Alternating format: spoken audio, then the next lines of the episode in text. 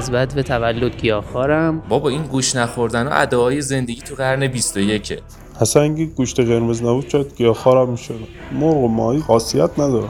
که جوانا این روزها گوش نموخورن اینا همه عداست فایده نداره. انتخاب نوع و نحوه زندگی هر کسی تا جایی که به دیگران آسیبی نزنه خودش مربوطه. اما معمولا هر کسی فکر می‌کنه اون چه از نظر خودش درسته رو باید ترویج کنه تا انتخاب بقیه هم باشه.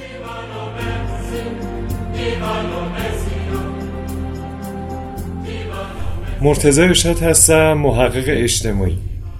دیکتاتور گیاهخواری و دیکتاتور گوشخواری موضوع بسیار مهمیه. دیکتاتوری یا به فارسی اقتدارگرایی یک مسئله فرد محورانه نیست. بلکه به صورت برعکس یک فرایند جمعیه. دیکتاتور رهبرها معمولا عامل اقتدارگرایی در جامعه نیستن بلکه اونها هم محصل فرایندهای اقتدارگرایانه جمعی و اجتماعی هستند. برای درک اقتدارگرایی باید اول به بستر انتخابهای فردی و اجتماعی ورود کنیم. ما انتخاب می‌کنیم گوشخار باشیم یا که گیاهخوار. چرا این انتخاب رو انجام میدیم؟ انتخاب هر فرد و اجتماع حاصل سیستم شناختی و جهانبینی اون نفر یا گروهه که از طرق مختلف به نتیجه مشخص خودش منتهی میشه. توضیح مسئله چگونگی شناخت و جهانبینی در بین مردمان بحث به شدت مفصل و چند اما به صورت کوتاه شاید بتونیم اینگونه تیپی شخصیتی از جامعه رو در جهان معاصر و اکنونیت اون شاهد باشیم. جهان شناختی طیفی مهمترین نکته که در واقع می‌تونیم تو این تیپ بهش بها بدیم و در موردش صحبت بکنیم.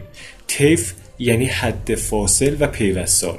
ویژگی اصلی طیف تغییر قدم به قدم و پلکانی یک موضوع به موضوع دیگه است. مثل طیف سیاه و سفید.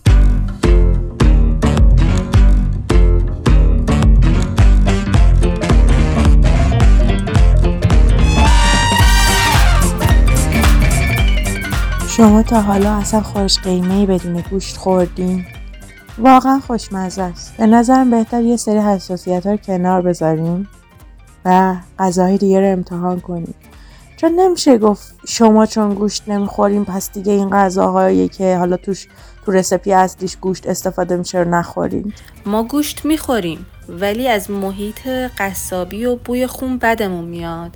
برای همین از فروشگاه ها گوشت بندی می‌خریم. من همیشه بوی خون رو دوست داشتم اما تم و مزه گوشت رو نه. حتی گوشت داخل خورش یا مثلا ماکارونی و گوشت سرخ کرده های ریز و اینا رو خیلی دوست ندارم. بیشتر تعمی که به غذا میده رو دوست دارم تا خود اون گوشت رو. دنیا بدون گوشت فایده نداره که.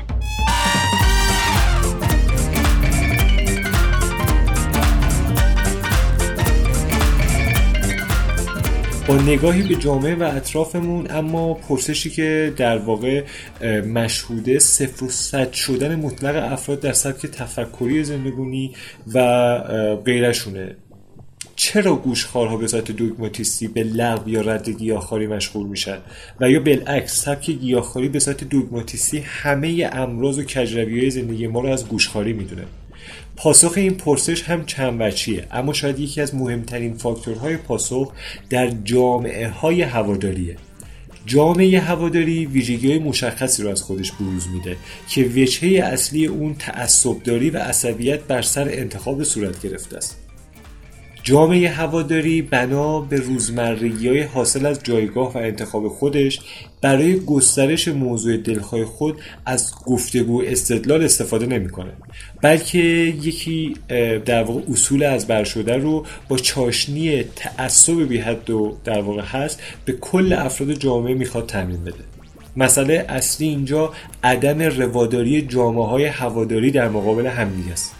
یه تصویر جالبی که این اواخر دیدم تظاهرات اونایی بود که مخالف گوشخاری هستن و در حقیقت گیاهخوارن که جمع شده بودن و خب داشتن شعار می‌دادن. و مقابل اونا یه عده آدم با یه سری سیخ کباب وایستاده بودن و این گوشتای کبابی رو گاز می‌زدن و میبلیدن. و در این حال با هم یه جوری مشاجره هم می‌کردن.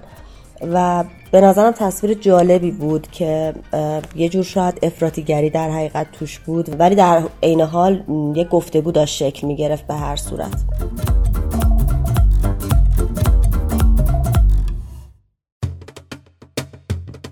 جامعه گوشخاران به نظرش می‌رسه که کباب کوبیده بهترین شکل و متد انتخاب غذاست. در یک شرایط فرضی میره اون که این غذا رو ملی اعلام کنه پرچم جامعه گوشخاران رو با کباب کوبیده در مرکز اون شکل بده و اولی و در واقع عنصر اصلی این شکل انتخاب رو به صورت نمادین برای خودش تفسیر کنه و استفاده کنه.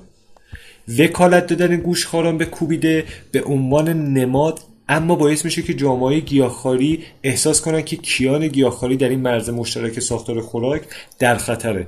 پس به جای آوردن استدلال از راه گفتگو میره به سراغ نفی کوبیده. و اینکه اصلا مگه کوبیده غذای انسانیه که حالا ما به عنوان نماد به اون رأی هم بدیم.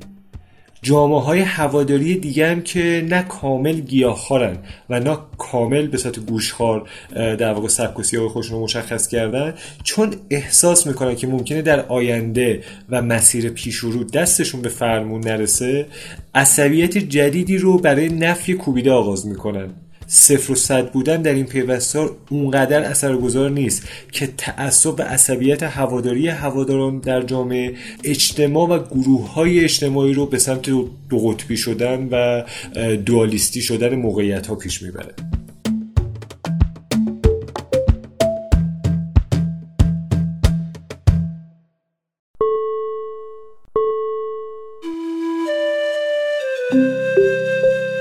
حالا که در آرامش نشستین و پادکست گوش میدین بذارین یه سوال ازتون بپرسم.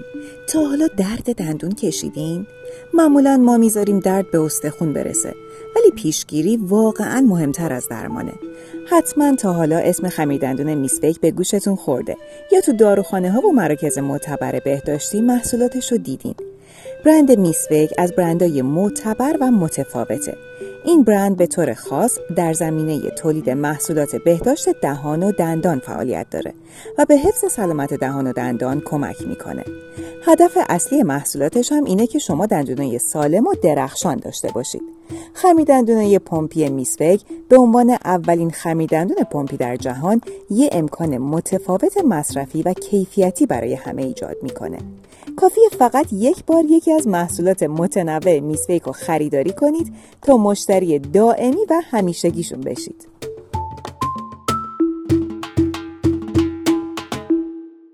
ما یه همسایه روبرویی داریم توی آباد به حدی کباب می‌خورن و گوشت قرمز مصرف می‌کنن که تقریبا همه اعضای خانواده نقرس گرفتن و دیابت و نقرس و کلا همه چی با هم قاطی شده دیگه.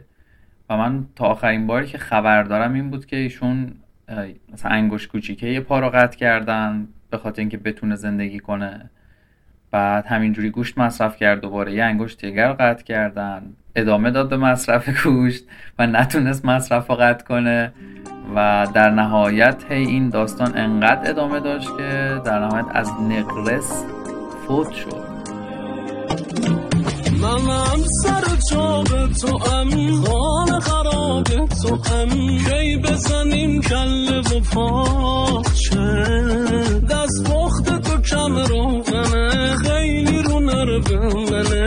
کردی منو کلی کلافه. بس کن کپل بی ادب زود می‌گیری تو قند. همچو بابا و امها تو. ای جان الهی فقط کم نشود سایت. از سر تفلان من و تو. ای ننگ به نیرنگ تو این فرهنگ تو من گوش می‌خوام آب گوش می‌خوام ای تو همه خواهشم توی آرامشم خب گوش نخواه آب گوش نخواه و گاهی عواملی وجود دارن که نوع خورد و خوراک ما رو اونا مشخص می‌کنن. از به تولد گیاهخوارم. طبیعتا دلیل اولیش این بوده که مام بابام گیاهخوار بودن و تصمیم گرفتم من و خواهرم از بعد و تولد گیاهخوار باشیم. ولی خب وقتی بزرگ شدم و خودم بهش فکر کردم و دلیلای اونا رو هم شنیدم قانع شدم و خودم هم در واقع خوشحالم از این موضوع. چیزی که می‌خورم مثلا باعث کشته شدن حیوانی نشده. و این حس خوبی به من میده. دوستم یه سفری رفته بود به مالزی و یه رستوران رفته بودن که داشتن غذا میخوردن. جلوش توی دونه ظرف روغنی مار رو به صورت زنده میریختن داخلش و سرخ می‌کردن و این فرار این مارها رو می‌دیده که از اون روغن داغ هی می‌خواستن در برن و بیان بیرون و اون آشپز خب با کفتیر چیزی احتمالا می‌زده روی مارا و مارا رو فرو می‌کرده در روغنی که در حال قل زدن بوده. و از اون روز به بعد خب اصلا این کلا با بافت گوشت مسئله پیدا کرده. من اصلا خورشت رو می‌خورم که به گوشتش برسم و از بافت گوشت لذت ببرم.